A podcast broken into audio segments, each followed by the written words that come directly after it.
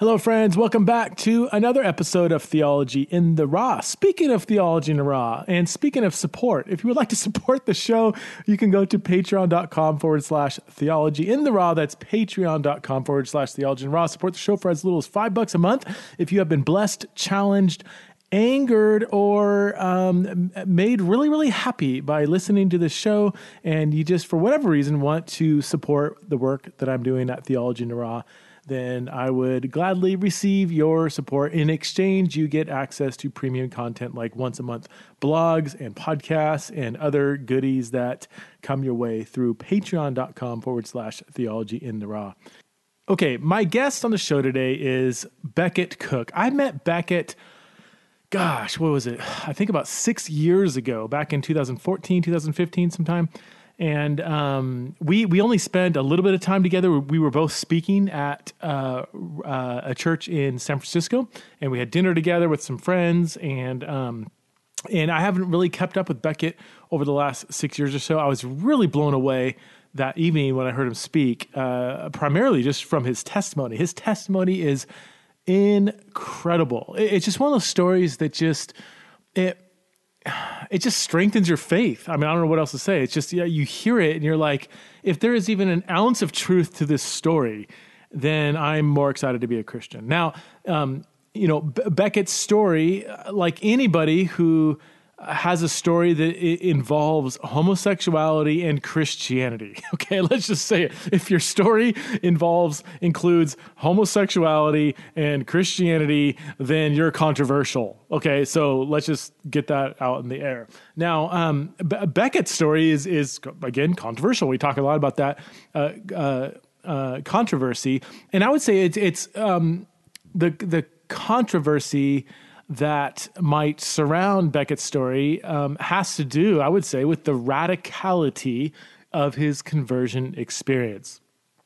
And he's going to use, language that might be offensive to some of you. He's going to talk about, being gay as something of his past, that he got saved out of homosexuality, and that he would never refer to himself as gay today, even though he would still, as he says, struggle with same-sex attraction. But even he says in this podcast that for him, it's a really slight, minor kind of buzz in the background. It's not an overwhelming kind of experience for him. Now, I do have many other friends, and you probably do too, where, no matter how hard they've pursued Jesus, their same-sex attraction is just as robust and strong as it always has been. And for Beckett's story, it hasn't been. Now he's very clear, it's not like he's gone through some kind of like conversion therapy experience where he's gone from like gay to straight. He says, I'm not attracted to women, but my same-sex attraction is just not nearly as an issue as it used to be. So I knowing that kind of story can be very controversial, I remember reaching out to Beckett because I really enjoy him and his voice, and he's a wonderful, lovely guy. And I remember thinking, like, gosh, if I have him on the podcast, he I know there's going to be some people that are going to be like, no, you can't have him. I'm going to cancel you out. But I don't care about this stuff. I'm like, no, he's got a great story. He's got much to say. He's on fire for Christ 11 years after his conversion experience. He's kind. He's generous. He's forthright. He's courageous. And he's got an amazing testimony that just shows off the glory of Christ. And for that reason, I'm so excited to have Beckett on the show. So please welcome to the show, the one and only Beckett Cook.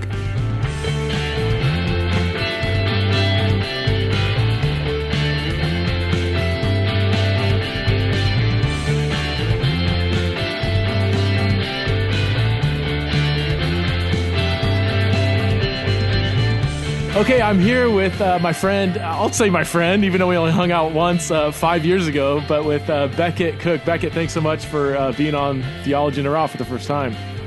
It's good to be here, Preston. Thank you for having me. So why don't we, for my audience who maybe hasn't read your book, which, I don't know what percentage that is, but why don't you start with just your story, like, before you met Jesus and in that moment, in that coffee shop moment, literally, where you had an encounter with Christ, or I guess it was, shortly after.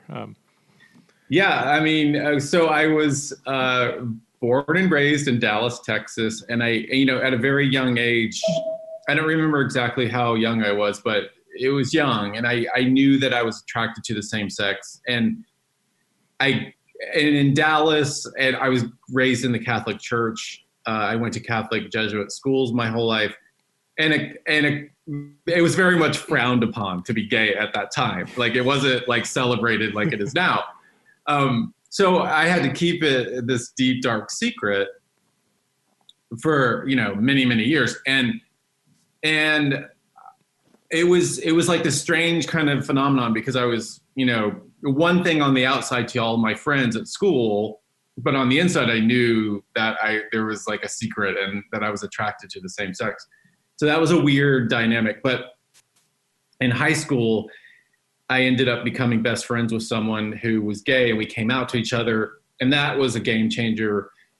We ended up going to gay bars together. I mean, we were like 15 years old, going to bars, going to clubs, and in Dallas. And I just remember walking into these clubs and feeling like, these are my people. Like, I felt kind of like this, like I could finally breathe or something. Like, because even though in school I was popular and, you know, I had a lot of friends and I went steady with girls and everything, I just felt like no one really understood me. And then once I got into these kind of places like bars and clubs and stuff, I was like, okay, these are the misfits of the world, and they get who I am, and they're going through the same thing I'm going through. And so that was a huge turning point for me. And then the same thing, I went off to college and I ended up becoming best friends with a guy in college, and we came out to each other, and it was like this whole thing. And so I had so in college, I also had a confidant that I could, you know, talk to, and I still wasn't out in college. I had a few friends that knew about it, but, I was definitely not out in college. And then after college was when there was a really big turning point, because I moved to Tokyo for a year with my best friend from college. And during my time in Tokyo, his friend from Texas came to visit us for a week. And that friend and I fell in love. And that was kind of like when everything shifted, and that's when homosexuality as my identity was completely cemented. I knew that's when I came out to everyone. I came out to my family, my friends. Like, after that, it was like, okay, this is definitely who I am. It's never going to change. Because before in elementary school and high school, I thought it was kind of like I thought it was like a phase I was going through. I didn't think it was going to be like this lifelong permanent thing. Mm. But after that first kind of relationship I was in, I felt that it was, this was who I was for sure. And this was my full identity. And so, my parents, when they found out, they were super lovely about it. My parents were, you know, believers, but they believed it was a sin, but they were very just lovely and sweet about it. My mother cried. My father, you know, kind of asked me if I was angry at him for anything, if he did anything wrong. And I was like, Dad, no, this is who I am. It's not a big deal. And, so they were always very supportive and loving of me. And I was enrolled, this is a wacky thing, but I was enrolled in law school and dental school. Of course. But which is so funny, because I applied to all these graduate schools when I was after college. And I got into dental school and law school at SMU Law School in Dallas and Baylor Dental School in Dallas. And I just, right before classes started, like a week before, I was like, I'm moving to LA to pursue my dreams. Like, just, you know, a stupid thing to do. Don't ever do that. But so I moved to LA, and then when I got here, you know, I got into a really fun crowd of friends. They were all super ambitious and smart and hilarious, and they were all writers, producers, actors, directors. Mm-hmm. And they all became really successful in their fields. And And we were always kind of like, you know, we were invited to all the parties, you know, all the premieres and the Oscars, the Emmys, the Golden Globes, the Grammys. And so I would just kind of find myself at all these parties with every week with, and, you know, I would go to Ariana Huffington's house and have cocktails or Prince's house and watch him perform in his backyard for 3 hours. And so I had these kind of amazing experiences. Real quick, how did you get into that? I mean, that's just because your friends were in the industry, or were you became a not fashion designer, right? What was your? No, I was so I started off as a writer, a writer and an actor. Okay. And the writing kind of was difficult. I sold a couple of projects. One to Comedy Central and one to this production company who produced The Simpsons, but everything kept like not taking off. With the acting, I did super well in commercials. Like I did a ton of commercials, but like the other like TV or movies, like it wasn't like happening. And so then I fell into set design, production design for fashion magazines and for fashion ad campaigns. So I did fashion shoots for, you know, Vogue and Harper's Bazaar and for Gap and Old Navy and, you know, YSL and all these brands. And so that's where I really flourished. Kind of, that's when I, you know, for the last, you know, 15 to 20 years, that's where I really kind of flourished as an occupation, as a career. Okay. And then, but the reason my friends were all just, a lot of my friends they were all from Brown University or Princeton. And so they were all very connected to, and one of them was like Tatiana von Furstenberg. So they were all like kind of fancy friends. And so that's why we were always invited to these kind of really sort of glamorous events. And so I loved it. And I thought, you know, and I thought that's what life was all about, because I knew that God was not an option for me because I was gay. And so God was not even on the table, and no one ever mentioned God in my friend group. And there were, in my group, you know, Minnie Driver was part of our group, and we watched her go from basically not being known at all to becoming a movie star overnight. You know, like we watched her go through Good Will Hunting and all that. And so I had all these kind of extraordinary experiences, and I thought, okay, this is what life's about. It's about, you know, finding true love, and I had 5 serious relationships with different guys like over the years. Having these great experiences and meeting all these people and dinner parties with Meryl Streep and, you know, Tom Hanks and all these things. And then kind of making them, you know, making it in Hollywood was, those were the 3 goals. And so I thought this is what life is about. Like Socrates says, know thyself.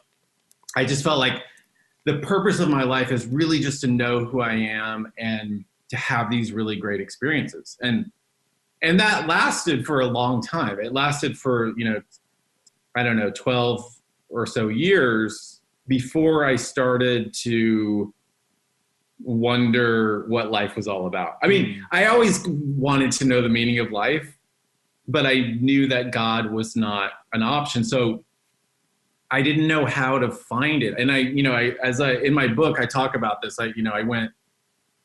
When I was in New York or London, I always went to the theater, to really serious plays, you know, by Tom Stoppard and Eugene O'Neill and Tony Kushner and all these guys, Harold Pinter.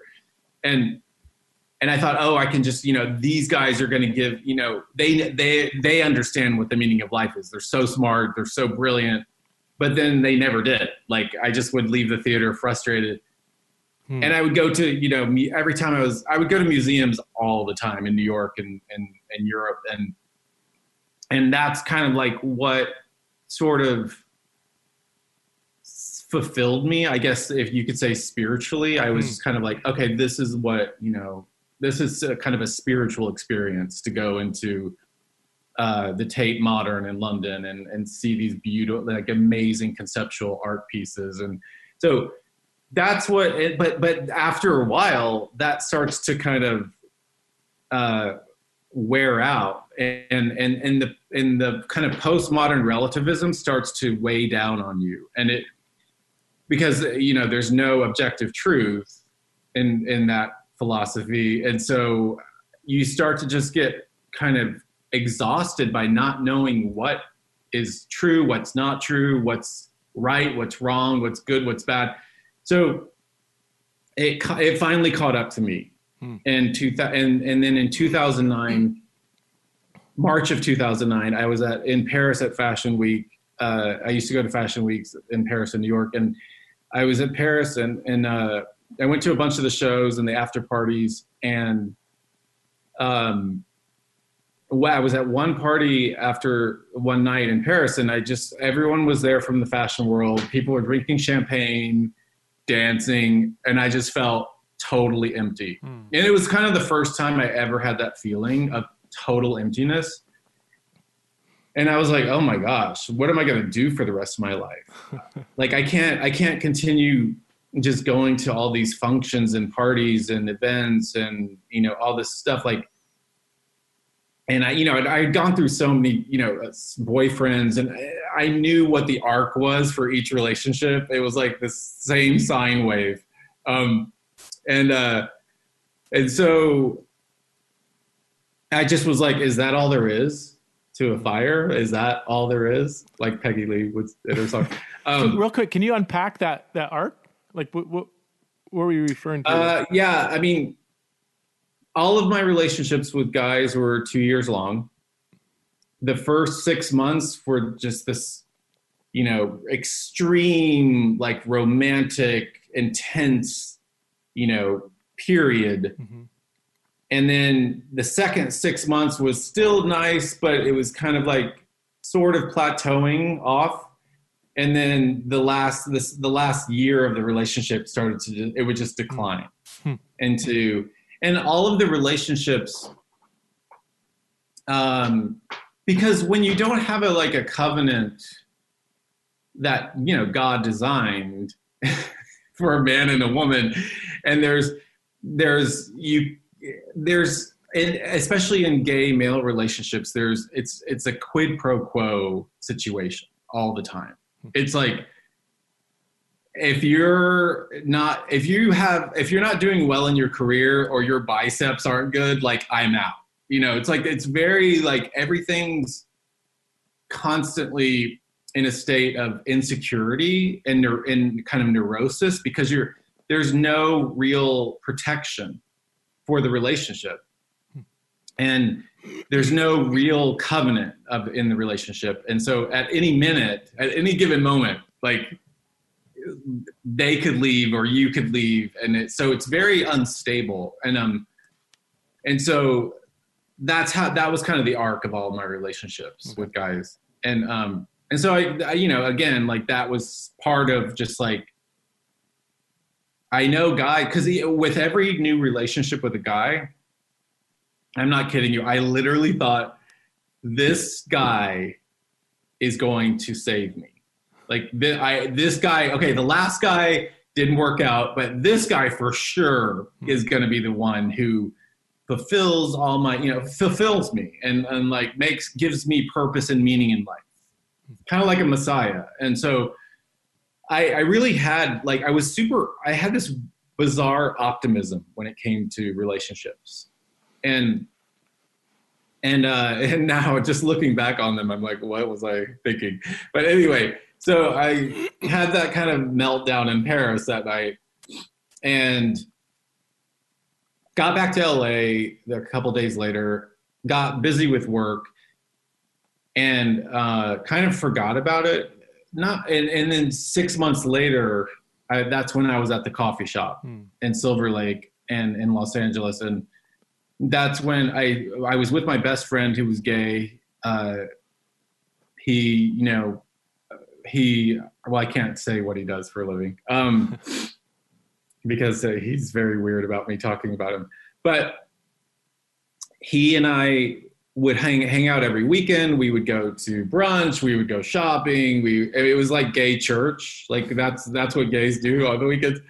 And so, and then we went and we would hang out at this coffee place in Silver Lake.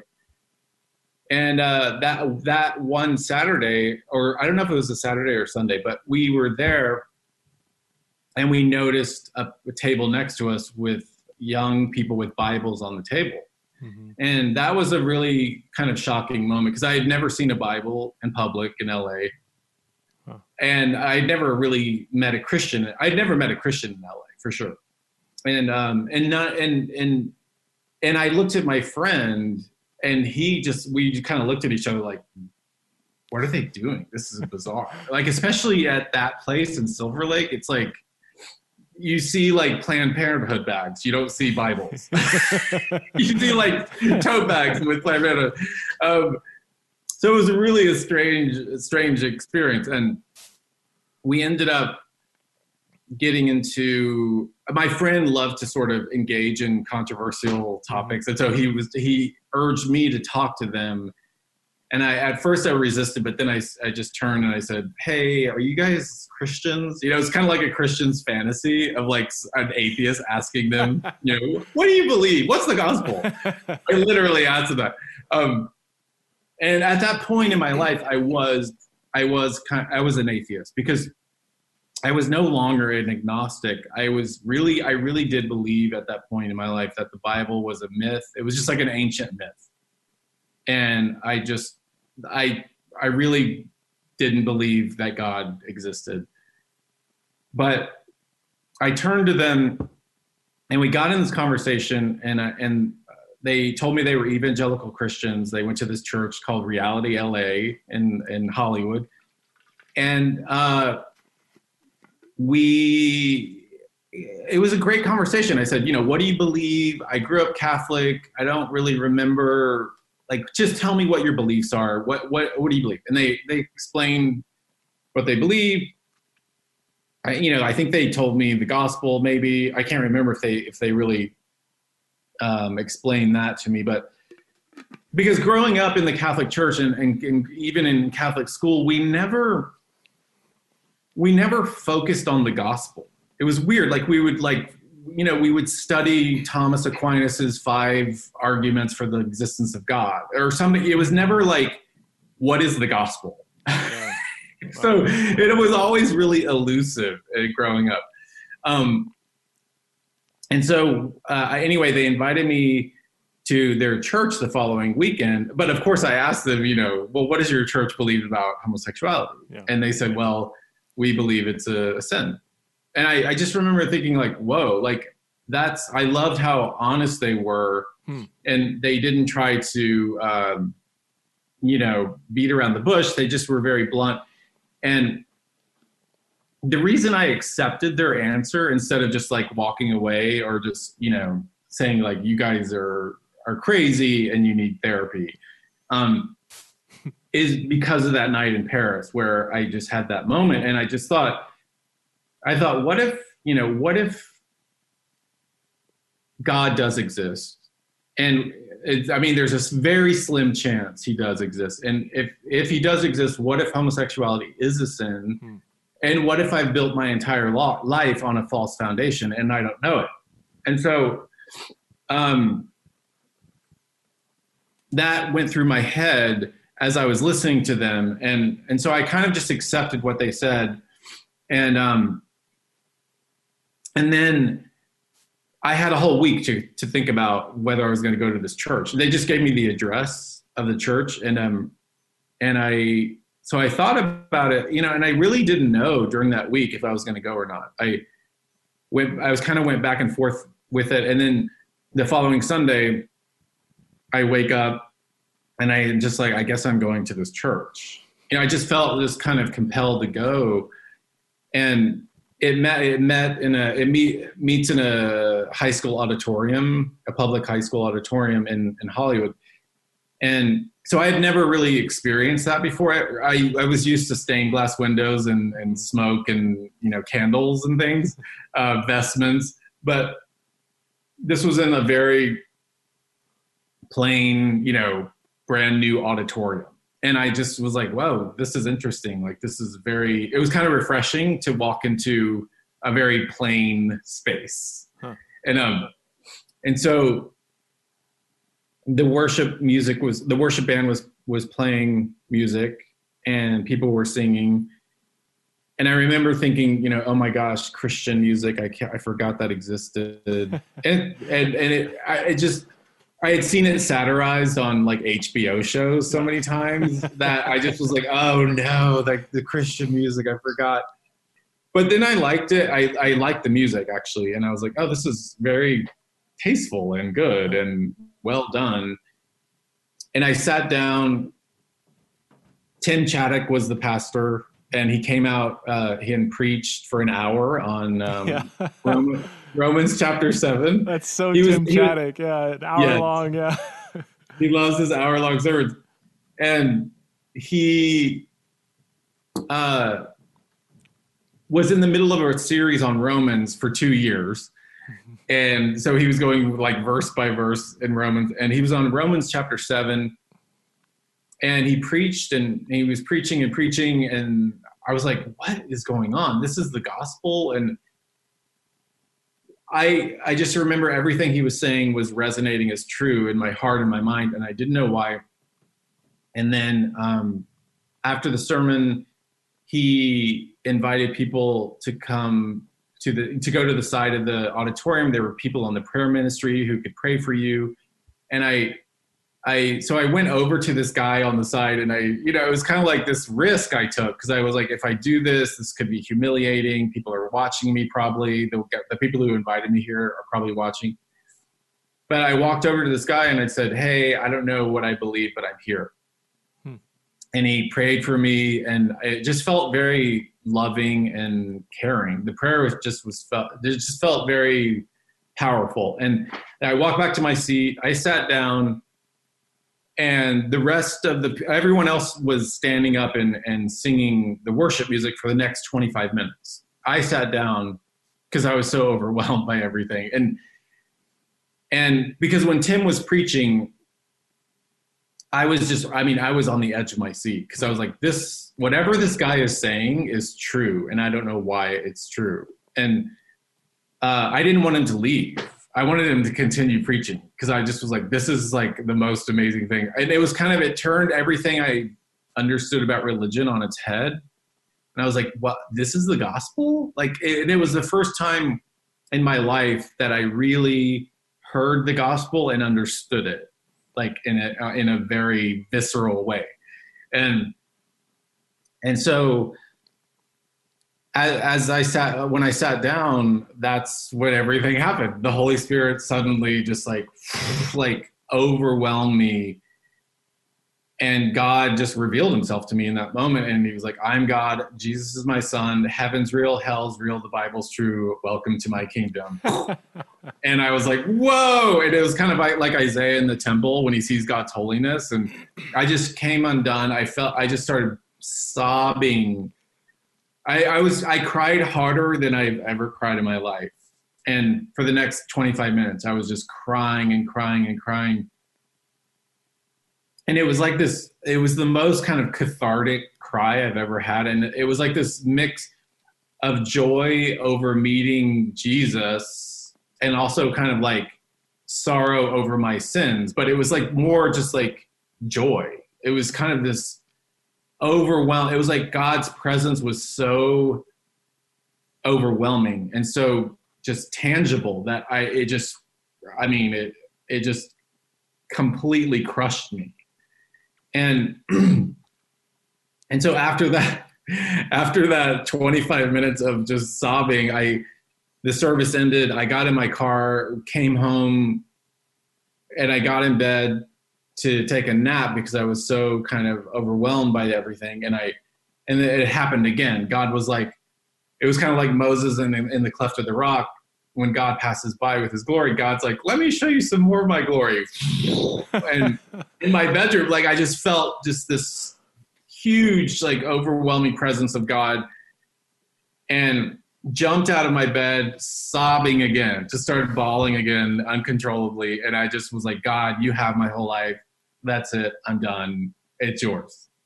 And I knew in that moment I knew in my heart of hearts that homosexuality was wrong. It was a sin, that it was no longer my identity, that it wasn't who I was. It was a thing in the past. And I knew that dating guys was no longer a part of my future, but I didn't care because I just met Jesus. And I was like, this guy's way better than those guys. I'm going with him. And so I was just like, that was September 20th, 2009. And I've never looked back. Dude, that's so, I mean, amazing. That's not even that's an I can't, there's no word to describe how powerful your story is.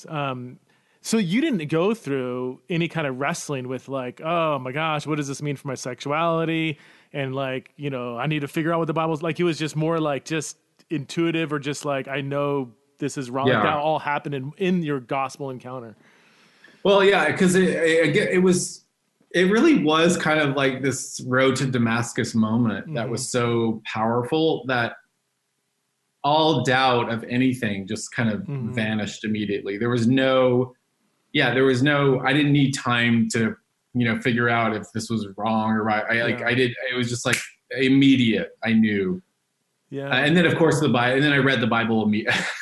I couldn't stop reading the Bible. And it was crazy because like, as I say in the book, like the Bible, every word just jumped off the page when I was reading the Bible. It was like, oh my gosh, like this is true. This is crazy. It's true. And even like, in Numbers or Deuteronomy, like I just was so excited. Every time I read a chapter in the Bible, I was so excited because I'm like, I can't believe that this is not only true, but that I'm now a part of this whole story.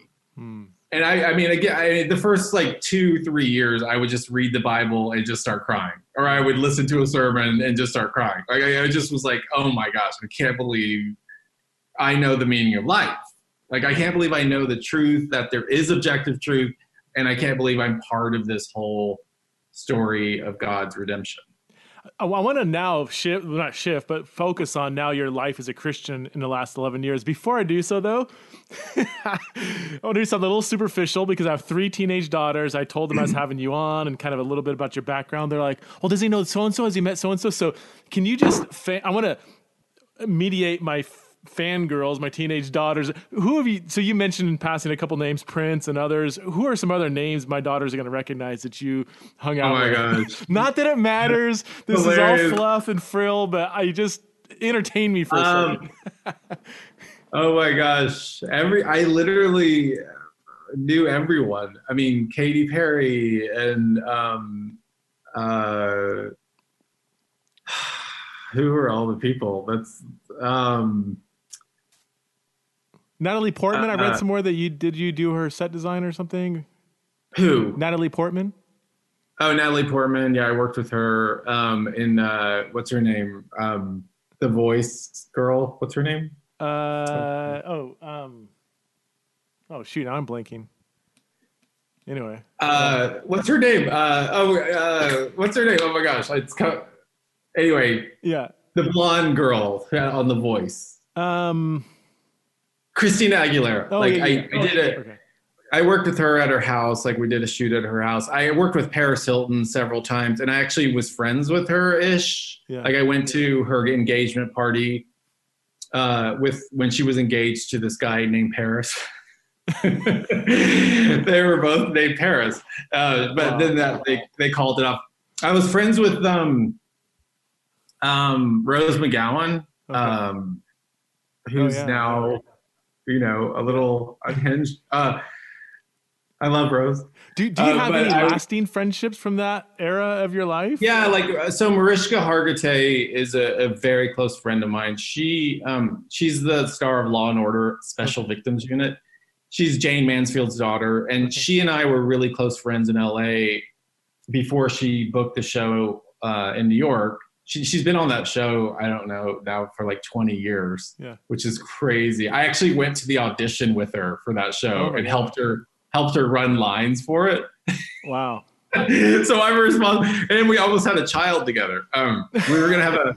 She asked me to like have, because she was single and she was like getting close to 40 years old, and we had talks about, you know, just having a baby together. But then a few months later, after our talk, like she met her husband, who she's married to now, Peter Herman, and they've had several children together. Okay. So but she and I, Mariska is still a good friend.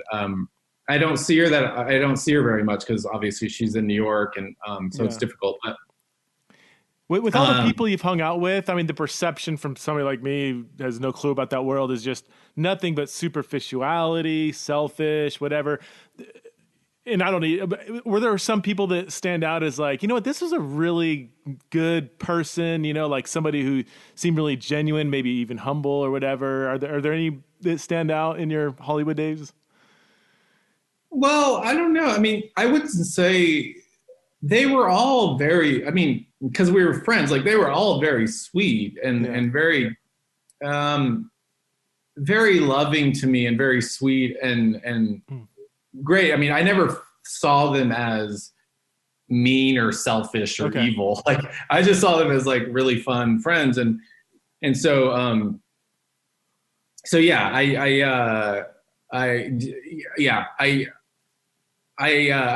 I keep up with some of them. A lot of friends kept up with me until the book came out, when the book came out 6 months ago, that's kind of when some of my close friends really kind of cut me off. Wow. Because of that. So that was kind of a weird moment. So your first 10 years, so up until the book came out, so you're saved in 2009, book came out 2019, you're still in the same career, right? I mean, you're still in Hollywood as a Christian now, right? I mean, what was that like? Like, was that challenging? Was it exciting? I mean, did you have opportunities to share Jesus? And oh yeah, it was really exciting because I had this whole new worldview, but I was still doing the same job. And so, I mean, I remember just like immediately going onto the set on this one fashion shoot, and right after I got saved, this like the next week, and telling everyone on the set, "Oh my gosh, you guys, Jesus is real! It's the craziest thing." And I was super open about I would evangelize on every set. I remember praying, like I would pray before I would get on the set, and I would just pray like, God, just lead me to the person or people that you want me to share the gospel with today. And he would like open these crazy doors to all, I mean, I was evangelizing in Paris Hilton's house, like to the producer of the shoot. And I just, and even Katy Perry, like it was funny, we were working on the shoot, and I was talking to her wardrobe stylist who was gay, and he and I was telling him all about my conversion to Christ, and Katie was like upstairs getting ready, and she was hearing us. We were outside by the pool, but the doors were open, and she heard us. And then finally she came out, and she was like, "Okay, the Bible study's over. Let's get back to work." And I was like, "Oh, sorry." But, and then I was on this, a really funny moment was I was on this UGG shoot, UGG boots. Mm-hmm. And I had worked with them one time before, and they all knew I was a Christian, because my assistants were Christians. We always talked about God on the set, and they knew that I was a Christian. And so on the second shoot, we were in Malibu for like a week shooting, and one day, the owner of the ad agency, she's really funny. She's still a good friend of mine, but she was like, "Oh my gosh, we got to get this shot right now. The light's going down, the sun's going down, and it would be such a sin not to get this shot." And she's like, "Oh, Beckett, you know all about sin, don't you?" It's just kind of goading me. And I'm like, "Yes, actually I do." And when I said that, like everyone on the set just turned and looked at me, like the photographer, the assistants, like everyone, the client from UGG. And I was like, "Yes, I do know about sin. right now, all of you people are dead in your trespasses, and I'm alive in Christ.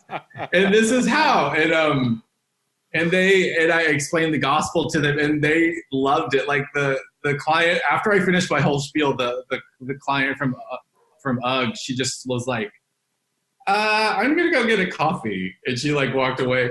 But then, I mean, they kept hiring me after that over and over. I still worked with them up until like a year ago. And so yeah, it was interesting to see that I was super vocal about my faith, and I thought that it would affect my career, but it didn't. I kept getting more and more jobs. Did they immediately, when they found out that you are a Christian now and that you, when we could talk about terminology, but are or were or whatever gay, did they immediately wonder, like, well, how are you a Christian? Like, you know, homosexuality and Christianity doesn't mix. Like, how did that part? Yeah, I imagine that must have been a quick place where they went. And oh yeah, yeah. How did they handle your new perspective on sexuality? I mean, that was like the first question. I was working on another UGG shoot, and the photographer came. He was someone I had worked with him before. He was from New York, and he came in from New York.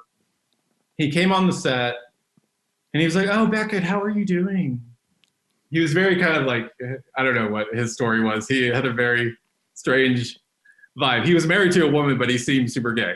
But he was like, "Beckett, how are you?" And I was like, "Well, I'm amazing. Like, and I told him my whole story. I was like, I became a Christian, and I mean, my life is totally different now." He's like, "You can't be Christian and be gay."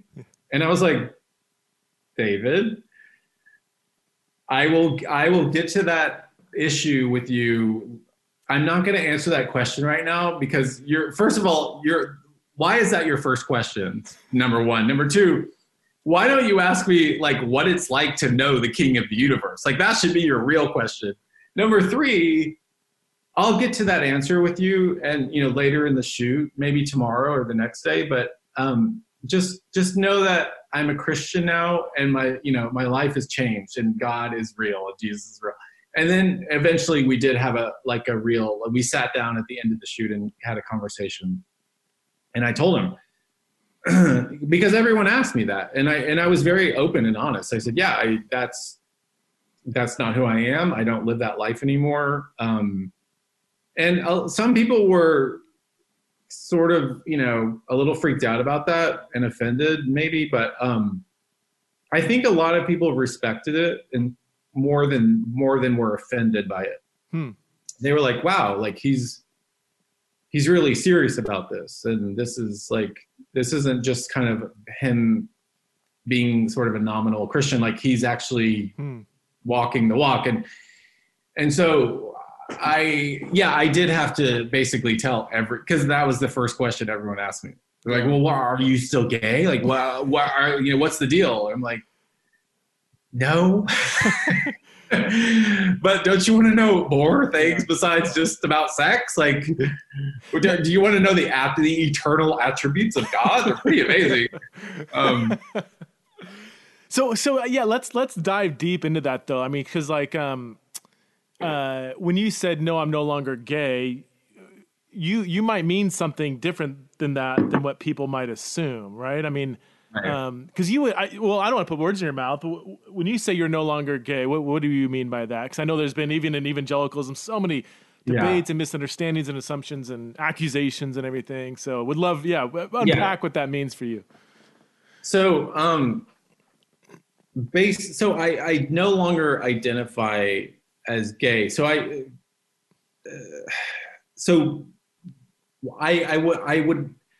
don't find it helpful to describe myself with a sin. So Christians don't say I'm a gossiping Christian, or I'm a greedy Christian, why would I say I'm a gay Christian? Because so I don't identify with the word gay, and I don't want to speak that word over myself, because I don't want to speak the sinful act over myself all the time. So I never describe myself as a gay Christian. If you push me on it, I, and and I don't even like to say this really, but I if you push me on it, I would just say I'm a Christian who, you know, has same-sex attraction. And I have to say, before I was a Christian, my same-sex attraction was at like 100%. Mm-hmm. And after I got saved, it went down to like 10%. So it's not like this, it doesn't dominate my life or my thought life. Mm-hmm. But to be technical about it, I'm not attracted to women. I still have same-sex attraction, vestiges of that, but it's very minimal. But I'm willing to deny myself, take up my cross, and follow Christ. And again, like the gay thing is, it's such an identity issue. Because like I say in my book, there's gay pride parades, there's not Greek pride parades. Yeah. So it's so bound up with identity that I don't want to use a word that identifies myself as a sin. Like, I don't want to do that. Right. Yeah. No, that's helpful. What about, going back to your conversations with like people in Hollywood as they're trying to wrap their minds around this, did they assume that you're kind of this now, for lack of better terms, conversion therapy, or now you became straight or whatever? Did they ask those kind of questions? I mean, did they really want to dig deep into the kind of the technicalities of, you know, attraction and who you're. Yeah, they did want to know, like, are you, you know, cause when I would say, I had to like change the word, because I would say like, oh, my conversion. And they would immediately, so some people would immediately hear conversion and think conversion therapy or reparative therapy. And I'm like, no. I'm talking about conversion from atheism to Christianity, not from gay to straight.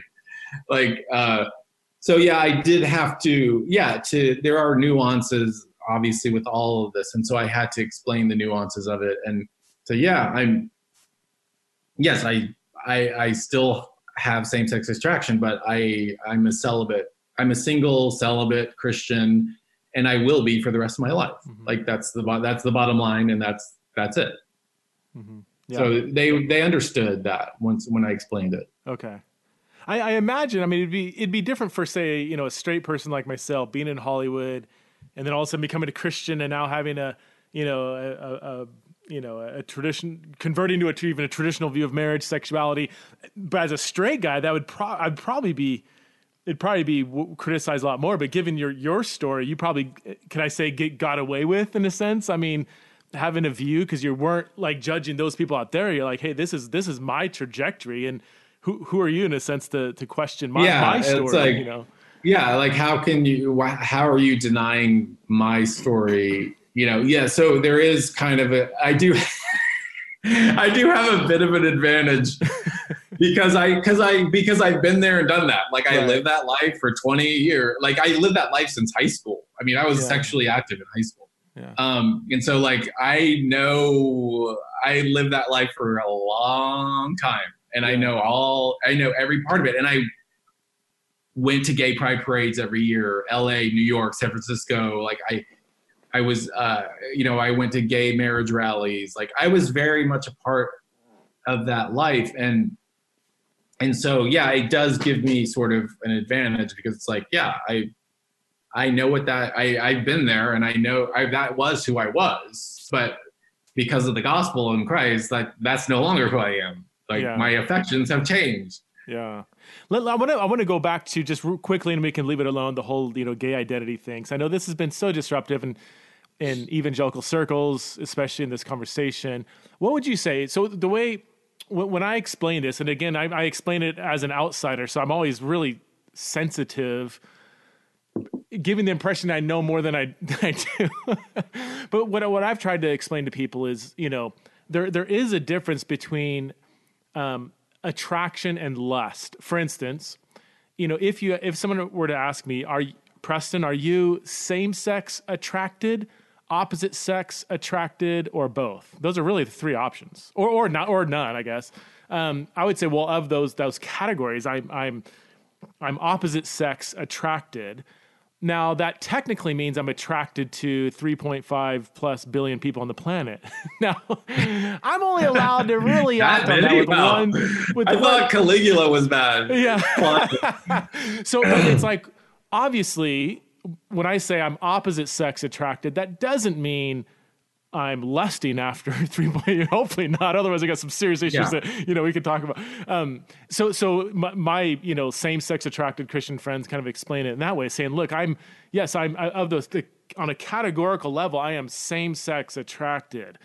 Now, for some people, the term, I would say for people that haven't had the kind of trajectory you've had, that maybe grew up in the church, same sex attracted, that didn't actually maybe never have acted on it, haven't lived in that world. The term gay doesn't maybe have those kind of real layers of negative connotation. For them, gay is just a synonym for opposite sex attracted and same sex attracted. I'm same sex attracted. Now, I think lust is wrong. I think same sex sexual behavior is wrong. But for me, the term gay doesn't have that kind of like fundamental kind of identity wrapped up in all this behavior.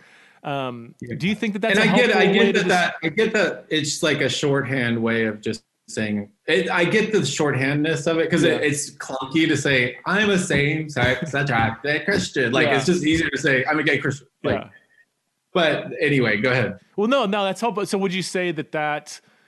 What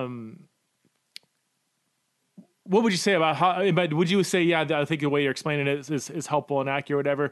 And let me just add one more thing because I'm kind of like I see, the different, I'm not going to name names, but there's within evangelicalism debates about whether somebody ever should use the term gay. And I'm kind of like, I understand the concerns of both sides, really. I just had Wesley Hill on the podcast a few weeks ago and he explained what he means when he says gay. And he even says like, I don't think I ever would say I'm a gay Christian, like come in, I'm a gay, like I'm committed to celibacy because Jesus is on the throne of my life. Obviously my gayness is not my central core of my identity. Right. But for him, the term gay kind of, again, is a synonym for same-sex attraction is, he's fine with it. But then other people, I hear, Rosaria Butterfield or Denny Burke or others who are like, point out some of the concerns they have with using this identity marker, even if they don't mean it as a primary identity, like any kind of identity marker isn't neutral. Like it does reinforce self-perception and that could be, so I'm in the middle here as a straight guy saying, man, I hear and understand both concerns. I just wish I think sometimes we can, I don't know, not try to understand where the other side's coming from and call each other heretics or whatever. I'm like, I just don't think that's helpful. I think we can maintain disagreements and dialogue around this issue without overly dividing. I don't get too wound up about what other people, how they describe themselves, but this is how I, choose to do it for myself because I lived that life for so long and I know what that life, it's a very dark world I could go into so many details, but I'll spare you that, but it's just a dark world. And I just feel so much freedom in Christ. And I don't want, it's like kind of like, for me, it's like kind of going back to Egypt in a way to say gay. It's almost like if like the Israelites were like, oh, yeah, I'm an Egyptian Israelite. It's like, no, you were freed from that bondage. So that's the deal. Yeah. Would it be accurate to say like for you, the term gay, it's inseparable from the whole package that you were involved with. Is that, it's nice for you. It'd never be just a subtle synonym for the fact that you might be still attracted to the same sex more than the opposite sex. It comes with so many layers of assumptions and baggage that you just have distance that rightly converted from. Yeah. And I also think what I really think is even really was like not healthy. I think this is actually very unhealthy for people to describe themselves as queer Christians. Mm. I'm like, that's not who you are in Christ. You're not a queer person. Like you're whole in Christ. So when I hear people describe themselves as queer Christians, that really kind of jars me. But yeah. Well, the term queer I mean, right, it comes from queer queer theology, the whole like postmodern way. I mean, it has it definitely has an ideological or conceptual baggage that comes with. Even if maybe somebody doesn't understand that, they use it in a innocent way. I mean, queer theology, queer, that's interesting. I want to go. But I just also find that in general, for the guys who do describe themselves, the guys who are celibate and who are following Jesus and following, everything, like I do find the idea of calling oneself a gay Christian, it may be fine for that person, but I think it's misleading. It can be very confusing and misleading to the public or to other people. Yeah. So it's kind of like, it's almost like Paul's, when he talks about the weaker brother or whatever, it's like, don't confuse other people with that, because now like people in the church are starting to think, oh, okay, so I guess it's okay. I don't know. It's confusing. No, that's good. So your book, Change of Affection, A Gay Man's Incredible Story of Redemption, came out last year by Tommy Nelson. And this is basically... Did you say Tommy Nelson? Tommy Nelson, is that the... Right? Thomas Nelson? Thomas Nelson, yeah. I guess you're on first term. Oh, me and Tommy, we go way back. Yeah. Harpy Collins. Yeah. So it's documents your testimony, right? I mean, talks about a lot of stuff you've been talking about so far on the podcast. And you mentioned that when that book came out, a lot of things really changed. Can you talk about that? I mean, you're no longer in the career that you were in for so many years, largely because of the book. Yeah, I mean, first of all, the book is in two parts. The first part is my story, but the second part is really kind of breaking down different concepts theologically about this issue and really examining the issue of homosexuality from many different angles. And also there's a whole part about, for parents and pastors and so what to do and what not to do when someone comes out or whatever. But yeah, when the book came out, it was weird because I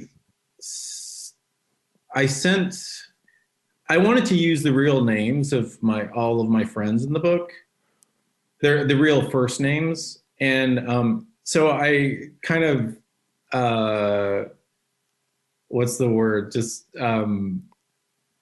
innocently kind of just thought, oh, of course they'll, sign off on this. So I sent my friends the sections they were in of the book. And I said, hey, can you sign off on this? Because I want to use your real name. And I was stunned at the amount of vitriol or just the amount of anger that I got back from these were like super close friends. And they were like, I don't want to be any part of your book. Like, don't, you're not allowed to mention my name. You're not allowed to. And so I was like, whoa, okay. So that was really painful. During that whole process of right before the book came out. And then when it came out, my production design agency dropped me as a client, and they didn't say it was because of the book, but it was just weird. The timing was very strange. And they just said, hey, things are, shifting at the agency. And I was like one of their star clients, and they're like, things are shifting at the agency. And I'm taking on like so-and-so's clients because she left. And I know your book is coming out, or your book came out and you're focused on that right now. So why don't we just part ways, professional ways? And I was like, whoa, okay. So that I kind of expected that because like I said, it's like before we were talking, it's like one thing to talk about my conversion on the set, but it's another thing to have a book out there in the world and then work on a shoot with Cara Delevingne or Katy Perry or, Miley Cyrus or whatever. And then, have them find out, or Jessica Chastain, who I worked with a couple times, like, if these actresses or pop stars found out about the book during the shoot, it would just be really, it would get ugly. It would get really awkward and ugly. And so, so it became kind of untenable. I knew it would become untenable to have the book out and work in this industry. So I became persona non grata in Hollywood. And, but then God just kind of, you know,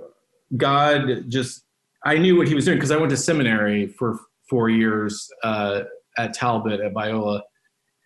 And I knew God was up to something because I knew that kind of he was pulling me into this sort of full-time ministry to help the church understand this issue biblically, theologically, culturally, and from someone who's been on both sides of it.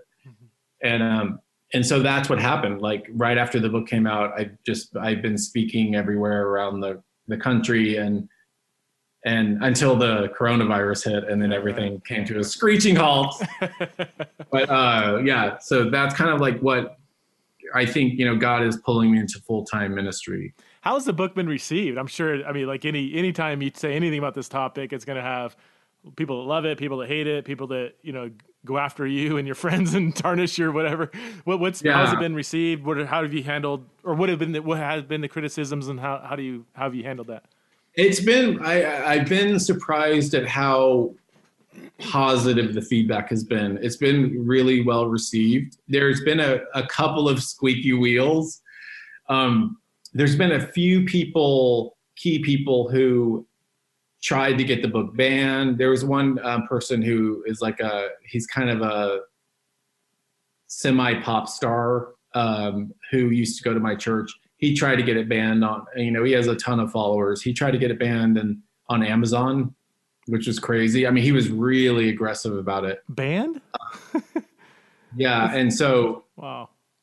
And a few other people were very upset. Like a very good friend of mine, he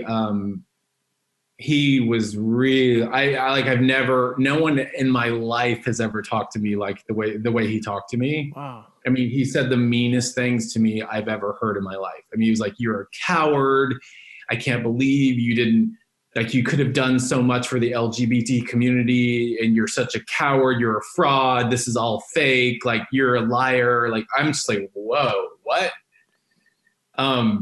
And I'm like, I've never been spoken to like that. No, it was weird. I've never heard someone speak so angrily towards me. And, but because there's nothing in the book that you weren't already talking about for their first between. That's what I said to this guy. I was like, you know, my whole story. We talked about it. We had coffee and I told you my whole story. I don't understand why you're now suddenly upset. And I don't know what his response was very strange, but is it because they're afraid the book now is going to influence? It's one thing for you to hold these bigoted beliefs or whatever, but it's like now you're actually actively. It's almost like now you're an activist, and now people are going to, you know, the LGBT community is going to suffer because of it. I'm like, you guys don't need any help. You have the entire world on your side. I don't know why you're like upset about my little book. Yeah. Like all of Hollywood is like on your side. Every movie, every TV show is about like has a character who's gay and celebrates it. Like, why are you upset at me? And it's a Christian book for the Christian world. Like the broader world probably won't read it, right? Or so the first person you mentioned that was trying to get it banned, was this from? He went to your church. Is he a Christian or in the church? I mean, this is not. No. He left. He was never a Christian. Okay. He just kind of went to church for a while, and then he stopped going. He ended up coming out as gay, and then completely dismissed Christianity. Okay. And would he try to get every single book on a traditional view of marriage banned, or just yours? Or I don't get that. Just mine. Because, do you want me to get into the story? A little bit. It's fascinating. Because it just sounds so fast. I mean, that is almost exactly what the Nazis did, well, they invented book banning and book burning and, you know, only promoting one ideology. It's just fascinating. The reason he was so focused on me is when he was coming to my church with friends, he had, he had these friends that were at my church, and he kind of just, he grew up in a Christian home, and he ended up coming out to me as gay. And when he came out to me, I was shocked. I had no idea he was gay. I was like stunned. And was your gaydar broken or something? I heard gay men really do have a gaydar. Yeah. It was really off. And then so, but also at the same time he came out, we all thought he converted, like he had this conversion to Christianity. It was because it was so emotional when he came out. And I thought we were all under the assumption that he, because even after he came out, he would like tweet these things like, I love Jesus and I don't care who knows about it. Like, and we were like, oh my gosh, like he's saved. This is amazing. But what really was happening was the catharsis of him coming out finally, after bottling that up for so many years, it felt almost like a religious experience to him. Hmm. And I think that's what happened. And so the reason, and then we were like super close, like not super close, but we were friends, and we would hang out with him. Like he and I and this other girl, like we would hang out and have coffee and hang out and talk. And we were so excited for him. And like, and this went on for like 6 months, like or a year, we would hang out and he, I think he resented me because I was at the time I was just open about the idea that homosexuality was a sin. So I think once he realized that he wasn't actually a Christian, and once he realized that he was, you know, wanted to live as a gay man, I think he suddenly like turned on me and got really angry at me. Mm. For just being me, for just being like, you know, who I was. And so when he found out about the book, he got super angry and like tried to get it banned. Well, it's almost, it could feel like a threat, right? Because your trajectory looks a certain way, which gives credibility to the possibility of that trajectory. And for somebody that wants to believe that that is impossible, then your very existence becomes a threat to their own. This happens a lot in the trans community when somebody detransitions, and which is a growing phenomenon. And I heard, I hear from a lot of detransitioners who might not even be Christians. They might, whatever, still be lesbian or whatever, that, man, when they detransition, their story becomes almost like a threat to everybody else that hasn't detransitioned or whatever. So I imagine something similar, I'm in a way, like I'm a walking threat to the LGBT community. Like, but it's funny because like, some of my people who are really mature and who don't have insecurities, my friends who are mature and well-adjusted, even my like old gay friends, still, they have no problem with it. Hmm. Like they're very supportive of me. They respect me. Hmm. It's really only the people who are really kind of like insecure about their own stuff. I don't know what it is, but it's just, those are the ones who really find it a threat. Interesting. We just have a couple more minutes, but I want to get your feedback on, our audience. You mentioned in your book that, you gave some advice to pastors, parents, whatever. Could you give a few, big picture pieces of advice to... No, they have to buy the book to get that information. As a fellow author, I really appreciate that. No, but give chum the waters a little bit, Get the book. What would you say in 2020, what do you want to say to the evangelical church as it is really wrestling with this conversation? A couple things. Number one, okay, I mean, I talk about this in my book. Shadrach, Meshach, and Abednego were in exile in Babylon. They were basically commanded to bow down to the culture, right? To the golden statue. They were commanded to bow down to the culture. And if they knew that if they didn't, they were going to go into a fiery furnace. And, but they refused to compromise God's word by one iota. They knew what God's word was. They knew that they were not to bow down to any other God but Yahweh. So